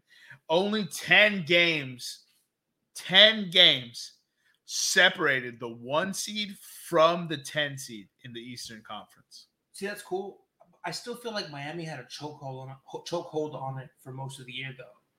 Like I feel like they were just No, cruising. They were not. They weren't in the first seed until like March. really. Chicago was the one seed until March. I forget about how you guys got devastated by injury. yeah, but Chi- Chicago had the ultimate choke job. yeah. Uh, we'll get into that stat later on in the podcast that I have for you to represent the choke job that Chicago had. But Chicago was the one seed until March and then went on a catastrophic collapse, ended up the sixth seed, just outside of the play in brackets. Um, then you had so it's the closest of any conference since this the merger in 1976, 1977. And there was only one team with a negative differential. Chicago. I was waiting for you. I saw your screen and I knew it was coming, but I was like, is he gonna say it or is he gonna make me say it? Oh man. oh so um you know, I just had to get that across. So shout out to the Eastern Conference. Uh for a while there, I think it was easily since Jordan retired. It's been a Western Conference league. I was gonna say I'm used to a shoddy five through eight Eastern Conference teams. right. Like this year, I mean, we'll get into it a little further, but it looks like the two seed is gonna have a tough time. It looks like the four seed is gonna have a tough time. One and one and well, one and three should be fine, but The three seed's done, bro. They're about to get cooked. uh, yeah, because you know they'll be enjoying the time off, waiting for the other series. Yeah, because they're gonna be getting sun. You know, they'll be on the beach They'll chilling. chilling, for the next series yeah, yeah. yeah, yeah, yeah, yeah. no, yeah. no disrespect. but- no, dude, I've been saying it since March 15th. I said the Bulls will not win a series, Yeah. and it's clear cut now. And that they're playing the defending champs. Like that's all you need to know. Yeah. So we walked through the Eastern Conference seating. We'll go in and walk through the Western Conference now. Western Conference seating is Phoenix at 64 and 18, far and away the best record in um, the NBA, and eight games above the two seed Memphis, 56 and 26. Then you had Golden State, 53 to 29, coming in at three seed. Then you had Dallas, 52 and 30, in a miraculous turnaround. That trade at the trade deadline, we'll get into it a little later, but Shout out Yo, shout out the unicorn, bro. Then you had Utah 49 and 33. I told Nick they wouldn't win 50 wins. Suck my dick. Uh, Denver had 48 and 34, and that rounds out the top six. Now we're getting into the play in bracket portion of it. 46 and 36, Minnesota Timberwolves were the 17. 42 and 40, Los Angeles Clippers were the eight seed. 36 and 46, New Orleans Pelicans are the nine seed, and 34 48, the San Antonio Spurs are the 10 seed. So this is kind of a question I got I got for you, Eric. 14 games below 500. Yeah. And they're considered a play-in team. No. I understand why they're doing it. I love the play-in bracket, but man, I looked at that record. It's just it's that it was designed for teams that were not that far behind to stay competitive to make the last few games of the year more competitive. But you can't let a team four you see 14 games under 500 14, bro. Come on, man. There's gotta be there's gotta be like a, a rule that you gotta be within striking distance for it to count. Like you can't just get rewarded with a playoff appearance because you got a two game lucky streak at the end. Like, but I'm a fan of the tournament. Uh, overall, love the play-in bracket, but when I saw the 14 game difference for the for the final play-in bracket, And I we talked about it earlier. You're 14 games behind, oh and you make the play in. no, hold on. you want me to phrase it the way I phrased it? Yeah, go ahead and phrase it. I, I, I just want all of our fan our fans to hear this. So the worst team to make it only had 34 wins this season. Only 34 to make the play uh, play in bracket. The the the penultimate preseason title favorites, right? The penultimate preseason title favorites didn't even win 34 games. Like it's insane. San Antonio had 34 wins. The Los Angeles Lakers, that means they had to have 33 or fewer wins. And they were the penultimate title favorite. Uh, some of my Western Conference talking points. Two teams below 500. We just tossed that. Lowest win total of the 20 teams, 34. 14 games below 500. two teams with a negative differential, and one seed finished eight game. The one seed finished eight games above the two seed. So I already touched on that. So we'll t- we'll jump into the bottom ten draft lottery. Houston, Orlando, Detroit, fourteen percent. That was the exercise I had Nick rank to see see if he can rank what order they landed in. I actually wish we wrote down that order because uh, I want to know if he ended up with Houston, Orlando, Detroit. and then Oklahoma City rounds out the top four with 12.5%. Um, yeah, shout out the Lakers for finishing 15 games below 500 and blowing Nick and I's parlay. You sons of bitches. All you had to do was make the playoffs, and that didn't happen. All right, so we'll walk you through. We'll pick who he wins each conference. We'll give you some stats. We'll give you some some some goodies, and um, We'll actually start with the four or five of the Eastern Conference. So, do you want to hit him with the stats, or do you want me to rant real quick? Ah, feel free, my friend. I always allow Nick to rant before we get into the actual meat and potatoes. Therefore, I will let EPE rant before we get into the meat and potatoes. So, the four five in the East is the Philadelphia 76ers versus the Toronto Raptors. I am a gigantic 76ers fan. Um, most of the year, Embiid played at a caliber, uh, MVP caliber level. Um, we were crushing. I thought we had a good chance to make the Eastern Conference Finals. I thought we had a good chance to make the finals. Um, then we traded for James Harden, and that high lasted for about four games. and now I'm waking up to text from Nick saying how nervous I am about the Raptors beating the Sixers and I honestly have the Raptors beating the Sixers as one of my three upsets in the first round. You have three upsets in the first round? Season yours. All right, we'll get to that in a second then. Uh, you're you're, you're muted, muted, my man. yeah, sorry, ladies and gentlemen. Nick's having a little technical, technical issues. Um, I wish I could hear his his. So, he was definitely talking shit. Oh yeah, and I wish I could have heard it too because you know it's comforting. But, All right, so so just the last few points here. One, we're, we're we're feeling it on defense. Ben Simmons being a bitch, quitting on us. We haven't been able to fill that gap. He would play one through five. He would stop the transition. We can't do that. We have a guy who's an MVP caliber offensive player, but somehow probably might be one of the worst starting players to be a defender. Um, we're not going to have Matisse Thybulle because he wasn't he chose not to be vaccinated, so he can't play in Toronto. Big props to him for sticking to his guns, but that really sucks. Um, it's gonna come down to Tobias Harris and JoJo Carrying. Is JoJo's gonna do his part? I don't know if Tobias has it in him. He's got 180 mil. He should have it in him. Dude, he's one of the top 15 highest paid players. He's the 15th highest paid player in this league. Uh man, that's that's such an insane thing to just say out loud. like the dude's never averaged 20 points in a game in a season. Oh, really? Yeah. Man, he must have blackmail on the GM, dude. Easily got to have blackmail. All right, so we're talking about the four or five in the Eastern Conference. Um, 51 31, Philadelphia faces 48 34. Raptors uh, point differentials, respectively, four, the four seed has 2.6, is 10th in the NBA. Toronto is 2.3, 11th in the NBA. Uh, Toronto has an offensive rating that's 15th and defensive rating that's 9th, overall net rating 12th.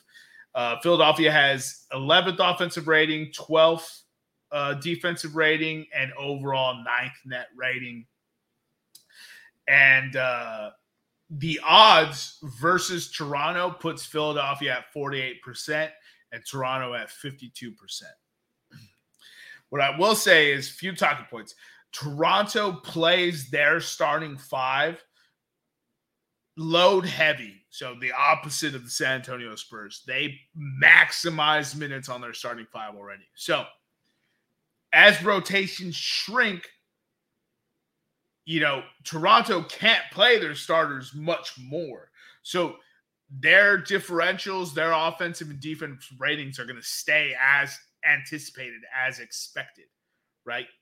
Um, whereas Philadelphia, Joel Embiid had the highest point output for minutes played in NBA history. Like it's insane. The dude was averaging the lowest amount of points to average. Uh, sorry, lowest amount of minutes to average the most amount of points that he averaged. He ended up winning the scoring title. If I'm not mistaken, it was 30.3 points per game. Like you know, I could be correct. Give or give or take, plus or minus one one point. What? Thirty point six. 30.6, so 0.3 off. Um, but backup center for Philadelphia has been an issue. Whenever JoJo sits, the differential drops 16 points. 76ers opponents have shot 64.9% in transition since James Harden arrived. So, if Fred VanVleet Gary Trent Jr. That's who I was trying to remember the other day who played for Toronto. Yeah. Why did I blank on that guy? Anyways, Pascal Siakam, OG Anunoby, Precious Achiuwa. If they can, if they can get out and run on Philadelphia, this series will be Toronto's two win. But JoJo's increase in minutes, rest between games, James Harden, increase in minutes, rest between games. I don't think Toronto has enough. Eric has the upset. I'll take Philadelphia based on tactics, et cetera, et cetera. And I think Philadelphia squeaks out a very tough series. I I honestly think this can go seven. So The advantage that Toronto has slows down in playoff basketball. They are we get killed on transition, and there's going to be transition play. But in a seven game series, it's going to slow down. Hopefully, Doc is a good coach. I can see the Sixers winning, but I'm extremely nervous about this series. Oh man, excuse me. Yeah, so it's actually a lot closer than it should be, but it is a four or five, so it's not very shocking. Uh, it's actually it's actually my most exciting series of the first round. Do you know that Philly has a has a has a slower pace than Toronto this year, though, Eric? Uh, I, I think they do. Yeah, let me pull it up. So does that change your mind? Does it change my mind? Uh, it doesn't change my mind. I think Philly's winning. No, it doesn't change my mind. I honestly Well, I'm, pace just, of I'm just saying the stat that you gave, Eric, was in playoff basketball. Toronto's pace is not good for playoff basketball. Right. He so, was yeah. Philly Philly has a pace that's less than Toronto's. Oh, Philly does have a pace. Yes. Oh, you're saying you're not. I'm asking. saying I'm not. Yeah, I'm saying. Oh, oh, okay, okay. Yeah. So, what is what's Toronto's pace? A homer away. Uh, do they have the sum total of both? Uh, no, they only have home and away. I mean, I can make a sum total real quick if you'd like to. yeah, let's, let's get that. I was just I got too specific. it's like when you go to Subway and they ask you too many questions. Give me a sandwich. And why? Um, right. yeah, Their total their total pace is 98.95. So it basically means per hundred possessions. per hundred, yeah 100 possessions. Ninety-eight point nine five. All right, that- that's not good, but It's below Yeah. average. Yeah. it's below average. Yeah. And uh, you're getting Philadelphia's right now. Oh yeah. Hold on. It's crazy that we went from being the number one team last year in transition with Ben running point to this drastic of a drop. Like I fuck that guy. But yeah, he qu- he quit because he sucked in the playoffs, and that's pretty pathetic. But Philly 98. all right, so it's it's negligible. You know, like they you do- both they both are incredibly slow. Yeah, they're both incredibly slow. The one benefit for that is that Toronto playing that pace won't take advantage of Philly's flaw. And Philly will increase the minutes of their stars. And so, and just thinking about how I mean, I've been watching basketball since five years old. Who's gonna stop JoJo on this team? well, first of all, you can ask that for every team. no, Giannis, Giannis and him go at it. But he doesn't, he doesn't stop him. Yeah, not, yeah. But I'm saying he still gets in 30 an early round in an early round playoff, that superstar power can take you to the next round. Yeah. And after that, it comes down to coaching and all that bullshit. So, uh, my Toronto stat, I just want to spotlight my boy Scottie Barnes not getting enough love for uh, rookie of the year. Averaged 15.4 points, 7.6 rebounds, and has the best player efficiency rating out of the rookie of the year candidates at 16.37. Um, I just think, and first of all, if you ever talk to me about basketball, you know I love Fred VanVleet. Pro Toronto, don't think they pull the series out. If they do pull the series out, I will not be surprised. So we'll go ahead and move into the 3 6 matchup. 3 6, we have defending champions Milwaukee taking on the Chicago Bulls. Uh, Milwaukee's 51 and 31 with uh, point differential of 3.4. That's seventh in the NBA. Offensive rating is third. Defensive rating is 14th. Net rating is eighth. Um, Milwaukee in 2020 2021, which we all remember as the year that Milwaukee won the championship, went from number nine in defen- defensive efficiency to number one in the playoffs, right? So that's regular season to playoffs. So that's a nine or that's eight ranking jump, right? So Milwaukee this year finished 14th in defensive efficiency. TBD to see what they do in the playoffs. But Brook Lopez had back surgery. Their starting center, big time defensive player for them. Uh, he's only played 11 games this year. Since returning from back sur- surgery, if I'm not mistaken, he played seven, six or seven games before the playoffs uh, kicked off. Uh, opponents shooting at the rim when Brook Lopez is the closest defender are 12 for 40. That's 30%. So expect a jump in defensive efficiency, which has been their Achilles heel this year. Right, Giannis Antetokounmpo in his career has logged the most minutes this season at center, and there's been almost no fall off in efficiency for the team. Giannis Antetokounmpo has been more of a facilitator this year. He shot more jump shots, made more jump shots. I mean, in a year where he's what he's uh he's no two-time MVP, Jokic won last year. Yeah. So in a year where you know everyone's talking about Jokic, everyone's kind of ignoring Giannis Antetokounmpo, whose PER. Let me see if I can pull this up real quick. So, uh, it's uh, it's got to be it's so close to Jokic's. So he's thirty two point one two, which is second.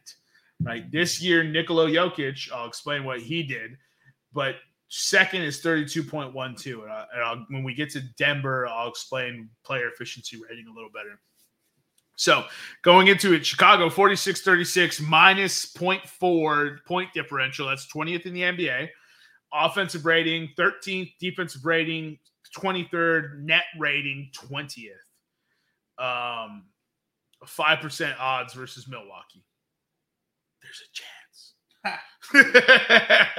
So Chicago finished the season 1 and 14 against the top 4 teams in the Eastern Conference.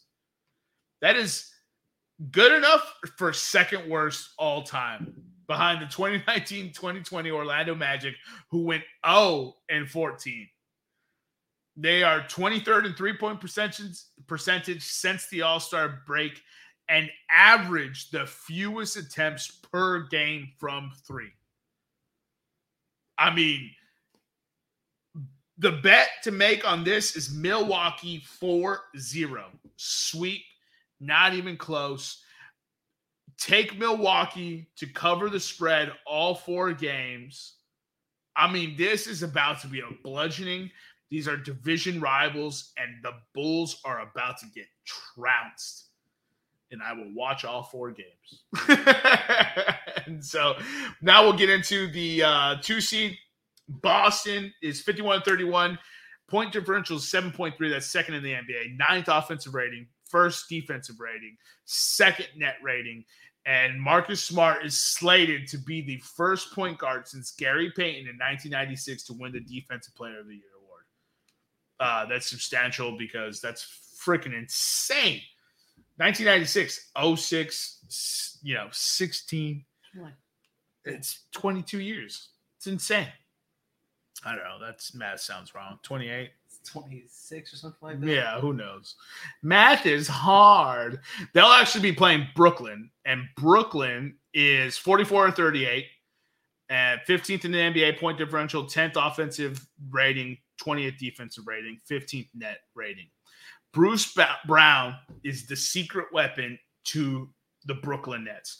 Last year, Milwaukee disrespected this man by literally taking his defender and sitting him in the paint, saying, Bruce Brown ain't shit. You a pro who can't hit a jumper to save your goddamn life.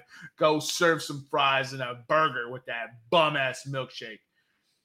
And he's averaging 14.7 points, five and a half rebounds, 3.7 assists in March, right? Then they have a second round steal, Kessler Edwards, 47.4% from three in 12 games in March. He plays forward from them. He earned a standard contract with that shooting and play. And so this Brooklyn team, not very good at defense. Don't anticipate them getting better at defense, but talent trumps, and we'll see what if offense can beat defense. We're often proved wrong that they can't.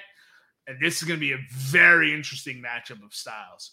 You have Boston, number one in defensive rating. You have, you know, the Nets, who aren't number one, but they have two 50 plus point scores in the last month and a half in Kyrie and KD. That'll be a fascinating matchup. And then Miami is still waiting their opponent. Miami, uh, Tyler Herro is a lock for the sixth man. He's averaging 20.7 points per game off the bench. Uh, eat your heart out, Tobias Harris. Five boards, four assists as well. Uh, Miami's 53 and 29, 4.4 uh, point differential. That's sixth in the NBA. 12th offensive rating, fourth defensive rating, and 4.5 net rating, which is good for sixth. And they'll be playing the winner of the Los Angeles Clippers versus the New Orleans Pelicans. Um, who do you got in that matchup? Wait, Miami's Miami's playing the winner of uh, Cleveland. And- oh, sorry, they're playing. I was talking about the Western Conference. They're they're playing the winner of uh, Cleveland, Cleveland and, Atlanta. and, Atlanta. Yeah. Who do you got winning that matchup? Cleveland, Atlanta. You know, yeah. Who do you got? Who do you got? Oh, Atlanta's getting it. Atlanta's yeah. winning. Okay. Yeah. Uh, you said Cleveland earlier today, so that's weird. Uh, the front court lineup of Jarrett Allen, Lauri Markkanen, and Evan Mobley outscored opponents by eight or 7.9 points per 100 possessions. Um, and this is their first 500 season since the departure of LeBron James. The Atlanta Hawks are 37.4% from three point. That's second in the NBA. 10 players with over 103 point attempts. The worst percentage of the 10, 36.1%. If you take that one player's percentage and compare it to the league, he is better. They are their worst three point percentage shooter is better than 19 other NBA teams. So we'll go ahead and move into the Western Conference. We'll start four or five again. We'll work closest matchup to, to the outside. We have Dallas taking on Utah. Luka's postseason averages 33 and a half points, 8.8 rebounds, and nine and a half assists. Dallas's record 52 and 30, point differential eighth in the NBA, 3.3. Offensive rating 14th, defensive rating 7th, net rating 7th. They're playing Utah, league bums. Donovan Mitchell ranks fifth all time in playoff points per game. 28.9 is his average. That's minimum 25 games. The only active player ahead of him is KD. Dominique Wilkins is the only player among the top 20 to never have made the conference finals.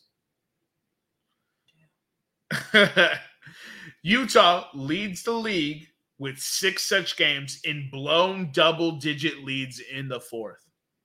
Sounds about right. right? I just want to take this dig at Nick because I don't believe he heard me earlier. I told you Utah would have won 50 games, and guess what? They're winning this playoff series, though. All right. We'll get into picks real quick. I'm just setting the stage. Golden State, 53 and 29, five and a half point differential, fifth in the NBA. Sixth offensive rating, second defensive rating, and net rating is fourth. Uh, big three for the Golden State only played 11 minutes together this season. Projected starting five lineup this year only played seven seconds. That's Steph Curry, Klay Thompson, Draymond Green, Kevon Looney, and Andrew Wiggins. That's their projected playoff starting five. No, that's their project. season. That was their season Oh, starting okay, five. okay. Yeah.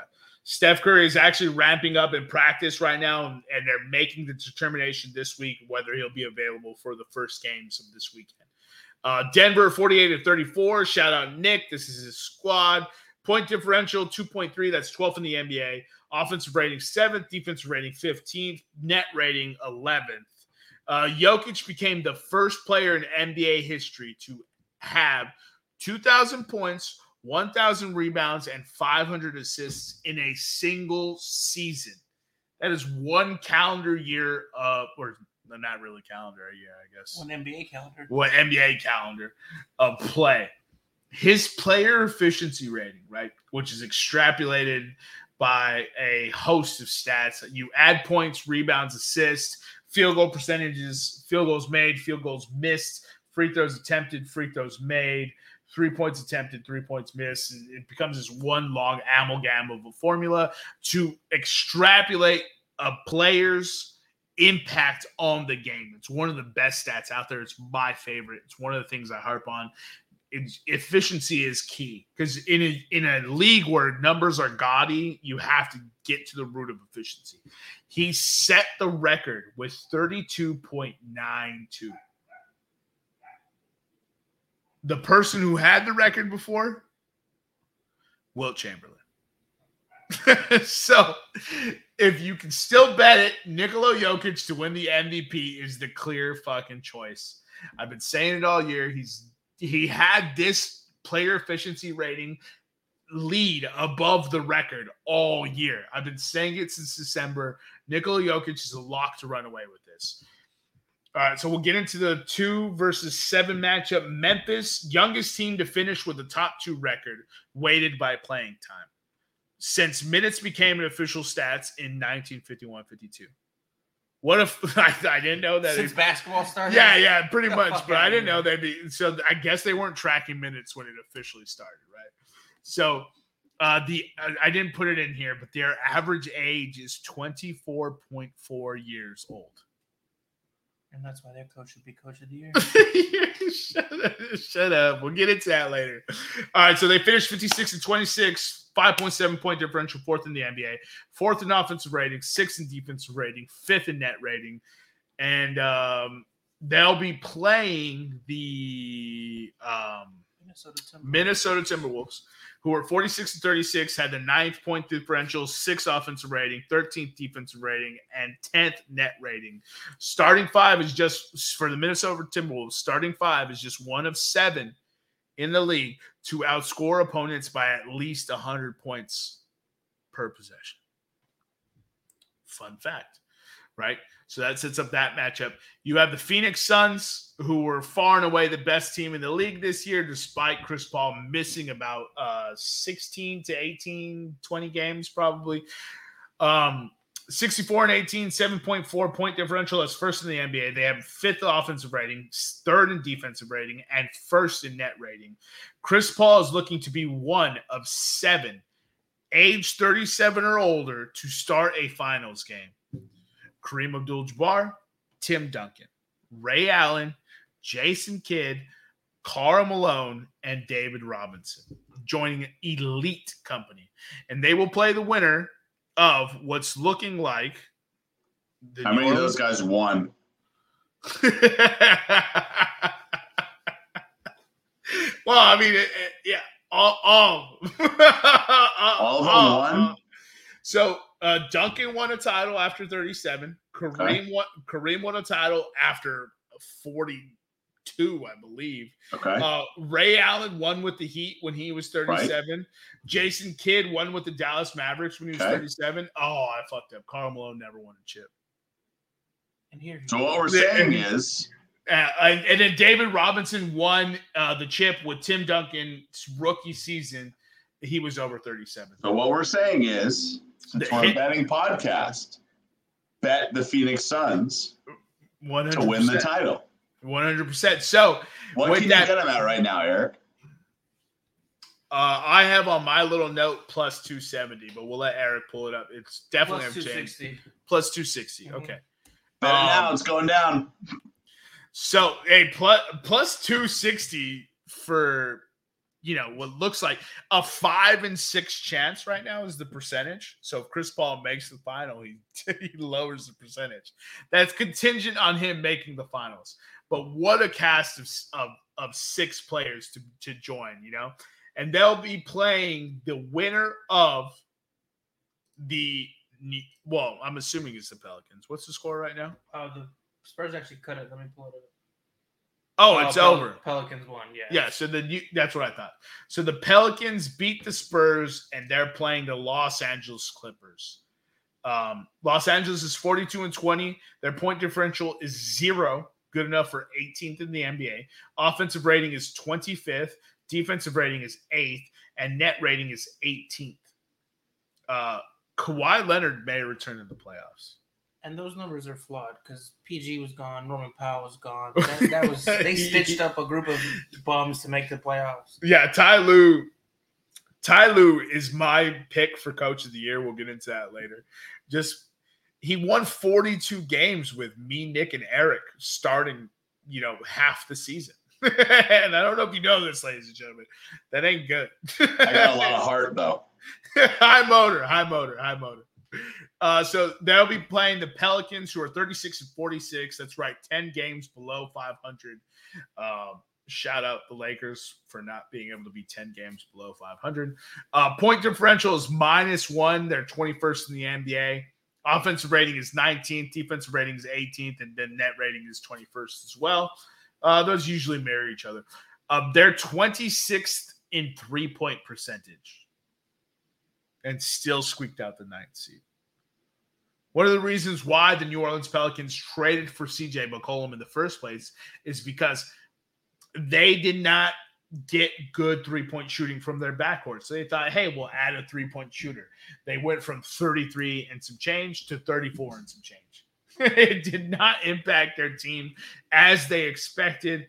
They do have a lot of injuries, a lot of hosts, but hey, here the Pelicans are. They're battling, they're trying. Brandon Ingram and CJ McCollum since the trade have the third best um, net rating when they play together for the Pelicans. The other two are Herbert Jones and CJ McCollum, and CJ McCollum and Jonas Valanciunas.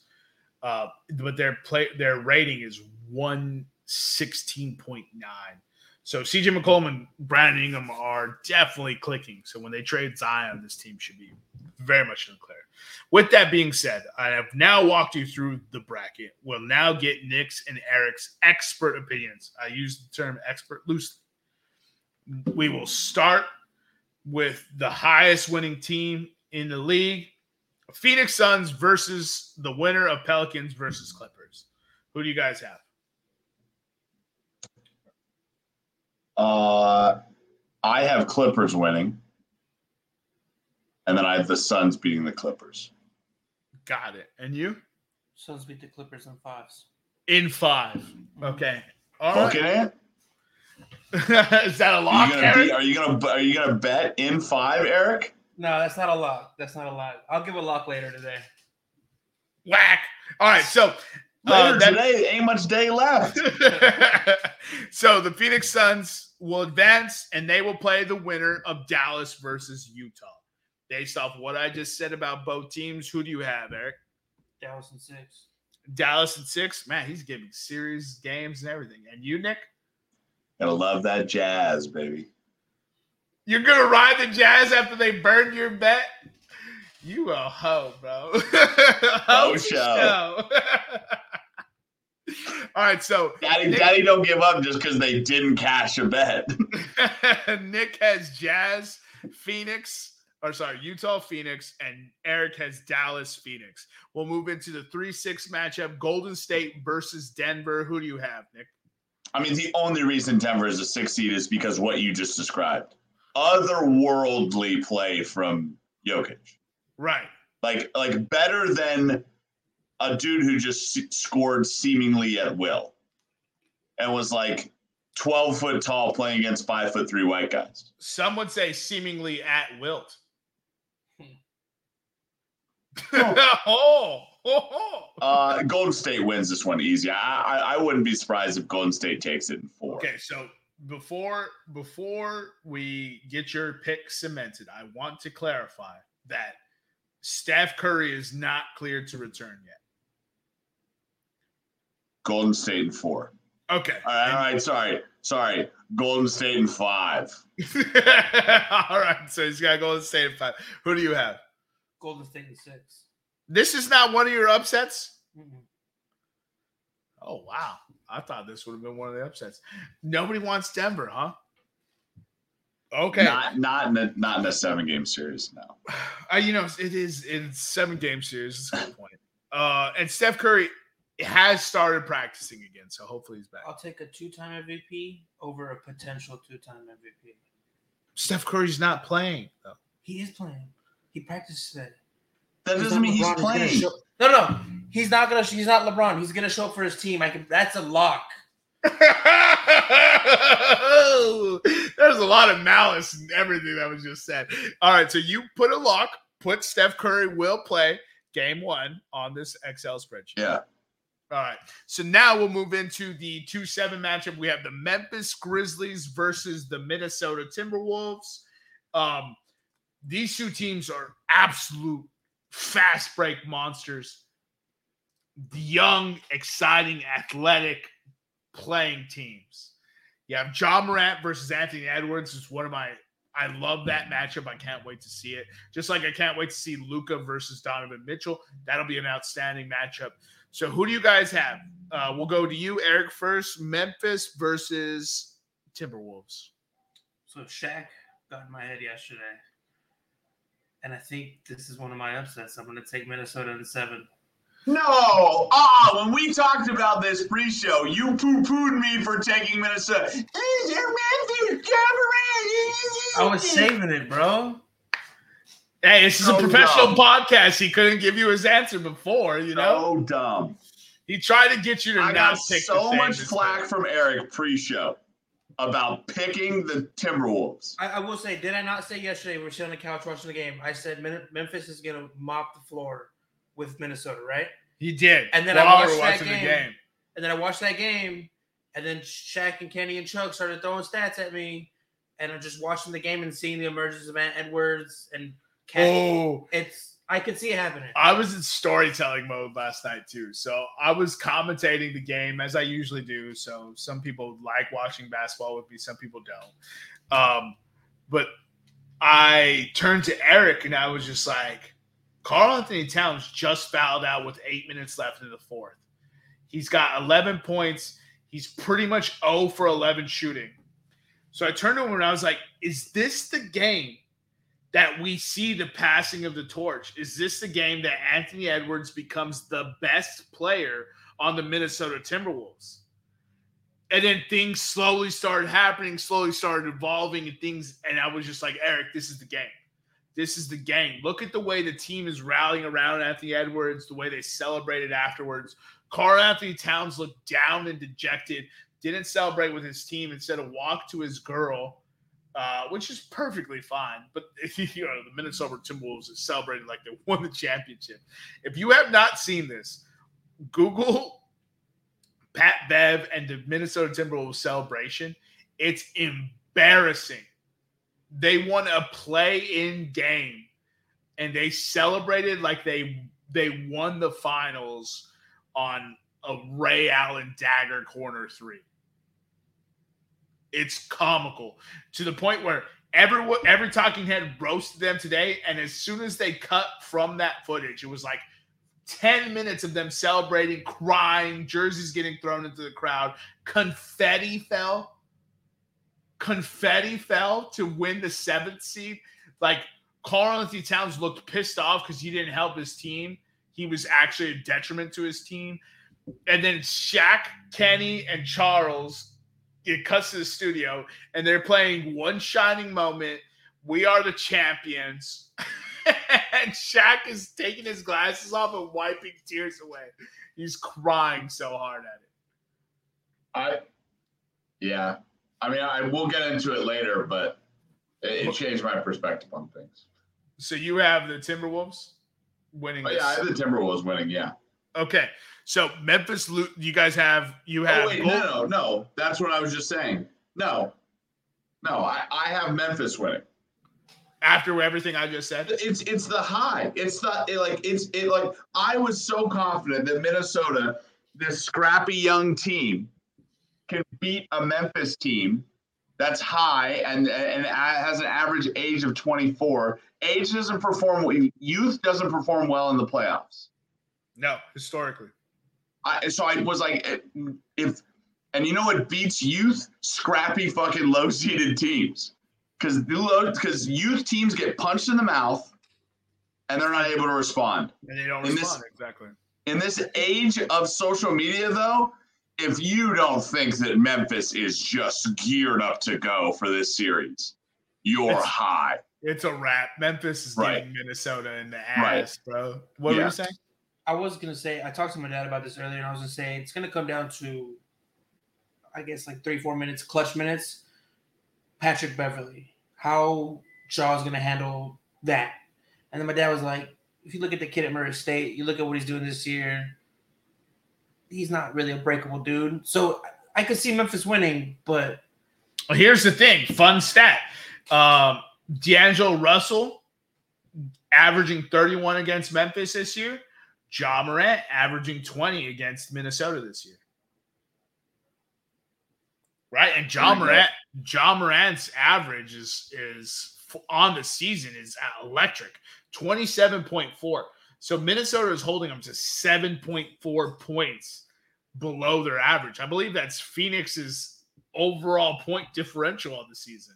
Like that's how drastic Minnesota is playing him. So should be a fascinating series. That's how you guys picked it. We'll move into the Eastern Conference first round.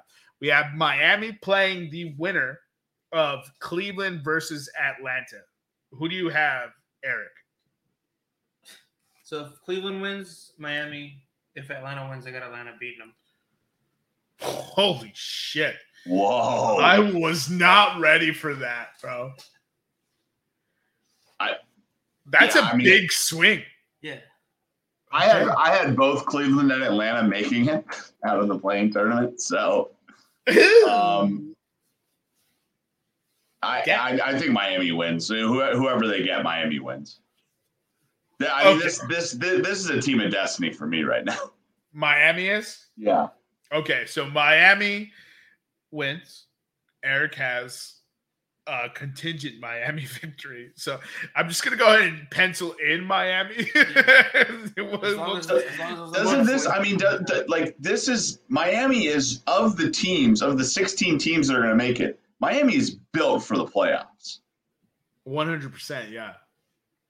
Like, like they they got they got everybody, and everybody has playoff experience. And oh yeah, they have Jimmy buckets. And and one thing that people don't factor in when they're picking against Miami is they have one of the best coaches in NBA history. Right. Like the dude's winning percentage is outrageous. His X and O's are outrageous. The way he can get the best out of every player is outrageous. And then they have this secret And he weapon. survived LeBron too, And yeah, he survived LeBron. LeBron which is outrageous. This is how I know that LeBron can't pick a good coach because LeBron didn't want Erik Spoelstra. Pat Riley told him to shut, sit down and shut the fuck up, and Pat Riley picked Erik Spoelstra when he stepped away. Uh, then, you know, LeBron got Mike Brown fired. Then he came in. David Blatt was actually a good coach. He got shit canned. They brought in Ty Lue who I will give LeBron is a good coach, but since then LeBron has not been able to. Well, blind squirrel finds a nut every now and then. yeah, Ty Lue, Tyloo, I owe him an apology. He is a phenomenal fucking coach, and I did not think he was, uh, but he is so fucking good. It's not even close. So we have Miami advancing. We'll get into the four or five matchup. Who plays the winner of the one eight? Which we have Miami, al- almost, Let's Miami. almost unanimous. 70, 75% Miami. Yeah, 75. Contingent on the Atlanta Hawks winning the play. What a novel concept. All right, so Bonkers. we have the Philadelphia 76ers facing the Toronto Raptors. Who do you have, Nick? Uh, I have Philly winning, Philly. but I and- I, I, I think it's what you said. I, it's it's going to be Game Seven, and the only reason I have Philly winning is Game Seven home home home court advantage. yeah, Kawhi's not there to hit that shot. Who do you have? Philly and seven. What? Philly and seven. So you switched it to Philly and seven. No, I have a bad feeling, but I'm still picking my fucking team to win. Okay. All right. So that moves us into the three six matchup. We have Milwaukee versus Chicago. Who do you have? Milwaukee. Milwaukee. Who do you have? Shit, Milwaukee. All right. So that brings us into the two seven matchup. We have Boston versus Brooklyn. This is where it gets interesting. We'll go ahead and move to you, Nick. Who do you have in this match? Hold on one sec. He's not even sure. He's got to put numbers in the computer. Spooked. All right. While we're waiting for Nick, we'll go ahead and give Eric this advantage. Eric, who do you have? Boston versus Brooklyn. Well, I said I had three upsets, and I picked two. What were the other two? Miami loses to Atlanta. That's and Memphis loses ridiculous. Minnesota. And oh, and Memphis loses to Minnesota. Okay. So you're taking the Brooklyn Nets. Brooklyn Nets and seven. I'll take Boston. Ooh. Do we have a board? No, no, Do we have a board bet? no, no. We need to find a way to not make these board bets so substantial every Yeah. time. What was the last bet? Oh, nobody cashed on the last one. We actually didn't cover that on the podcast. Yeah, but the one before that, I paid him fifteen hundred dollars. So Yeah, that was on presidents on some dumb shit. All right, so there you have our first round coverage. We'll go ahead and get into the second round when it happens. Shout out to the NBA playoffs for providing me with full balls. Let's go ahead and move very quickly through the next portion. Do you have something, Eric? I just want to point out about about Brooklyn, or sorry, about Milwaukee. My early season favorite to win the championship. Still my my still my favorite to win the championship. You know how teams win the championship and then it kind of looks like they go in cruise control. That's what's happening. They're about to be top three in defensive rating. Giannis is gonna go out of this world. He already is out of this world. They're just gonna take the next level. Well, they had to piece it together when Brook Lopez went out. A lot of people don't understand how important he is to that team. So, all right, we're gonna go ahead and pick these six major awards. Eric, you want to drive us through the MVP odds, Rookie of the Year, et cetera, et cetera? Yeah. Uh, where do you want me to start? We'll start with the MVP. All right. So for MVP, uh, the front runner right now is Jokic, uh, minus 380. Uh, Joel Embiid is second with plus 265. Giannis with a disrespectful plus 800. Devin Booker plus 7,500. And Luka rounds it out in the top five with a plus 15,000. It warms my heart. Ja Morant's not here. I mean, Nick, who do you have for MVP? it's Jokic. Yeah, yeah. I mean, he, and Nick's like, I just heard you rant, bro. I'm not picking against. Yeah, yeah. I'm not, I'm not gonna pick anybody else. that's Nick's guy. That's his team. I, I don't see any world he doesn't win it. You? Uh, he wins it. He probably deserves it for everything he did. Player efficiency rating. Don't you hit a don't think you can't say but. No, but I still think like Giannis No. clearly is the person who deserves this award No. every year for the last like three years. No, did Giannis have the best rating ever? No, Did you? was- Sometimes people have great years and they finish behind people that had historic years. Here's what's so crazy, right? The the three years of the three best players, Jokic set the PER, scored two thousand points in a year, uh, one thousand rebounds, five hundred assists. Joel Embiid scoring title as a big man, averaged twelve.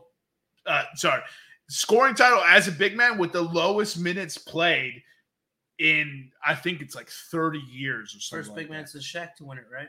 The scoring title, Yeah, yes. yeah, scoring title. Sorry. So I was talking about minutes, minutes played to points scored. Joel Embiid's efficiency is so ridiculous for that for his minute to point ratio. It's almost a point per minute. Like that's how insane his point total to to minute ratio is. Then he averaged 12 boards, a, a couple blocks, anchored the defense. Like it's insane. Then you go look at Giannis, played his most minutes ever at center, increased his assist total as a facilitator playmaker because Jrue Holiday was out. So Giannis had to play point. Giannis was shooting three pointers, jump shots. Like, he had 30, 12, and 6. And if Joker doesn't have that player versus rating, Giannis sets the record. Giannis sets the record. That's what I was. That's what I tried to get at earlier, and I didn't say it correctly. Jokic set the record, but Giannis had the second this year, and he also would have set the record. And then Joel Embiid is not his player efficient rating is so Joker's is 32. It's like 32, 8, 9, if I'm not mistaken. And Embiid's is 31.85. He's not even a whole point below him. That's how crazy these years were. All right, so we'll go ahead and move on. Uh, Eric, take us through the rookie of the year. Uh, so for the rookie of the year, the front runner right now is Evan Mobley, uh, minus 213. Never seen odds like that. Second is Scottie Barnes at plus 155, and Cade Cunningham rounds us out top three at plus 1,000. Shit. Well, uh, yeah, I I personally think Scottie Barnes should win it. I've been saying that all year, but I think in looking at these odds, I might be the only person who thinks that. Who do you got? Who do you got, Nick? You got Yeah, I mean Evan Mobley, just based on odds, really. okay, and then we'll move into the next award, Eric. Uh, so for the sixth man of the year, this one's pretty much locked up. Tyler Herro minus 10,000. Kelly Oubre Jr. plus 6,600. I'm, I'm not going to read the rest of the list. I think I bet. Uh, hold on, let me let me try to track down the receipt here. I think I bet Tyler Herro six man of the year I'm, at the pretty, beginning of the year. I'm pretty sure you did. You also bet MVP though. True. But that was one dollar on one hundred thousand. yeah, yeah, yeah. That was just fun. We get it. We get it. What is what? What's the next award? Uh, so for defensive player, the front runner right now is Marcus Smart minus 250. Bam Adebayo out of Miami at plus 500. Mikal Bridges out of Phoenix at plus 600. Rudy Gobert, last year's winner, right? Mhm. Uh, out of Utah plus 900. And Jaren Jackson Jr. out of Memphis plus 900. man, if you if you get a chance to look at the tape of Jaren Jackson Jr. playing defense, oh, it's a thing of fucking beauty. I I agree. That dude is so good at defense. He's my pick. Uh, you know, my picks aren't usually the person who wins, though. I, I just look at these awards kind of differently. Marcus Smart, I want to win because he's a point guard, though. So Yeah. Um, two things. It's a it's disrespectful if Marcus Smart wins it and Ben didn't win it last year. As much as I don't like the dude, should have won it. And also, they don't have the best. Let's see Steibel. Look, I get it. He he plays 26 minutes a game, but he's clearly the best defender in the league.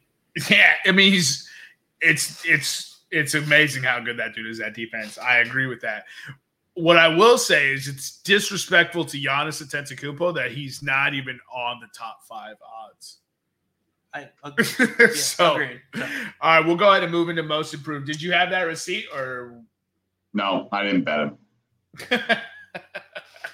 So for the most improved players, uh, Ja's leading at minus 833, Darius Garland out of Cleveland plus 600, Dejounte Murray out of San Antonio plus 1800, Miles Bridges plus 2000, Desmond Bane in Memphis plus 3300, and Tyrese Maxey, Philadelphia plus 6600. That's a I'm surprised. I'm surprised Jordan Poole isn't on those odds. So late half, like late half of the season where he kind of broke out. Yo, that's a good fucking call. Jordan Poole not being on that is actually kind of a little shocking. And, Um, and I was just saying, this is a great fucking list. Jordan Poole should be on it though. It's gonna be. I mean, you guys talked about it pre-show. They need to give an award to Ja Morant. So they're gonna give an award to Ja Morant. Yeah, I, I have a love hate relationship with Ja Morant, and it mostly stems from my fucking friends. So I think for me, without bias, Dejounte Murray, in my opinion, should be the winner. Bro, if you look at his numbers, it's insane.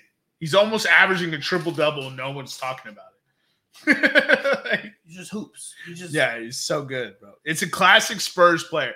Like Spurs players deserve awards, but nobody hears about him. Nobody talks about him. He averaged like his scoring average was like 19.7. His rebound average was like 8.8, and his assists were like 9.4 or some ridiculous thing like that. So the betting favorite is oh shit. Okay. I was about to talk shit about John. no, he had an almost 10 point increase. Yeah, he went from 19.1 to 27.4. Yeah. Everything else stayed pretty the same. He went down in assists. What's his percentage? He went down in assists, and they want to give him this award. His percentage for what? Percentage, anything. Uh, three point is 34 and field goal is 49, which is up 5% from last year. I don't know if that's good enough for most improved. Uh, look, uh, he's not undeserving. My pick was Miles Bridges, but he's the fourth favorite on this. So, and then Jordan Poole, like that's a great fucking pool, Nick. I will agree with that. That's a great pool. Thanks, buddy. Remember what we said about LeBron? What? The blind squirrel finds a nut every now yeah. Uh, and then for coach of the year, it's already been announced, but the odds. No, no, no, no, no, no, no, no. Or is that the play? The That's- NBA Coaches Association picked their coach they of the got me with this bullshit last year. They did. They get you every year, They're gonna get you with this bullshit every year. they get him every year. He says the awards. Every year I've known you, you you text. This is the winner of the coach of the year, and even I go, no, it's not. Dude, I love This is who the coaches think the coach of the year is. which honestly should be the coach of the year. This but- is like the AP top 25. It doesn't matter. yeah. Dude. Hey, that's a good pull. So since it hasn't been awarded, I'll go Monty Williams minus 2,000 is the favorite from the Phoenix Suns. Erik Spoelstra, second from Miami with plus 700. Taylor Jenkins out of Memphis, plus 800. JB Bickerstaff out of Cleveland, plus a 1,000. oh, that's a good pick. I like that one a lot. And then Ime This Udoka. my pick. out of Boston, plus 1,500. This is my pick. I, I totally forgot about JB Bickerstaff. I, I want to scream the Memphis coach, but those last two picks, man. I pick I I had the Boston coach, obviously won't win. I just I mean, we didn't expect shit from Boston this year. I guess you're right. Change of coach. E- expectations were low. They didn't make any moves. They had holes. Like there was nothing. And somehow he said January 1st, he woke up New Year. He's just like, I know how to coach. and, then, and then went on a nuclear run. I think Boston lost something like 10 to 2. they yeah, they went from the 10 seed to the 2 seed and the Eastern Conference is only separated by 10 games overall for the 10 play in to playoff teams. But I think they only lost like 13 or 14 games in the second half of the season. From like January 1st on, Boston is like 40 something and and like 13. It's insane how good they've been like it's a runaway. So uh my my favorite that isn't put on these awards odds. Who do you have for executive of the year, Eric? Oh, shit. Uh, give me a sec. Come back to me. because this. All right, I gotta Nick. Who who do you have as executive of the year? A different person, same answer. All right, so no one was prepared for this. I actually have um, Brad Stevens from Boston as the executive of the year this year. Uh, the trade they brought in with Derrick White, uh, getting Th- Daniel Theis to bolster their rotation when Robert Williams went down. Uh, you know, White gives them another shooter on the outside to kind of shore up that wing rotation. Um, he got rid of bad contracts, brought in Al Horford. I, I, I just think, you know, personally, I, I have Brad Stevens as my executive of the year, but I, I could imagine someone else winning it. So. So, Jermaine, to add credit to what you said about Boston, the Celtics ended the season 51 and 31. The best record ever for a team that was under 500 halfway through the season. Yeah, oh, that's what I'm saying, bro. They that were screams coach of the year to me, dude. they were 31 and 10 in the second half. 31 and 10. I knew they didn't lose more than 15. So, All right. So, do you have an executive of the year, or you just want to abscond? Who's the Bulls guy? Uh, Art Arturas Arturas Karnisovas. I think that if the Bulls aren't hit with as many injuries as they are, he wins executive of the year. Yeah, because DeMar DeRozan was the worst free agent signing in the Right. offseason. And Right. now everyone's just like, DeMar, come on my face. Right. By the way, if you double the Celtics win total, this is how crazy it is. You double the Celtics win total in the second half, they'd have 62 wins. They'd still be two wins behind the Phoenix Suns. Yeah, that's why Monty Williams will win coach. of the Will win coach of the year. So I agree with Jermaine that that's very impressive. But Monty Williams is winning coach of the year. You remember when Eric was discussing pre-show, and I was But just according, like, but according to Eric in the pre-show, 64 wins is not a lot for a team that won 53 last year. Eric did. He's just like, so what? There's always somebody that wins 60 wins. So was what? like, there was only one this year, dude. Everybody wins 64 games all the time. Uh, dude, one of the one of the fun things about the Eastern Conference this year is Boston, Milwaukee, and Philadelphia all ended with the same record. Like that's the that's the two through four seed. And they were they were what? They were two games behind Miami. I'm pretty sure that's the number. Yeah, 51 and 31, 53 and 29. That's so crazy. The Eastern Conference this year was such a blast, dude. Such a blast. All right, ladies and gentlemen, that's it from us. Follow us on Instagram and Twitter at Podcast Room 303.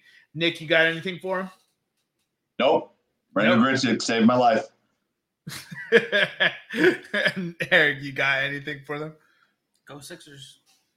I respect that. Uh, I'll follow that up with Go Bulls. And this is my favorite time of the year. NBA playoffs just gives me full balls all the time. I love it.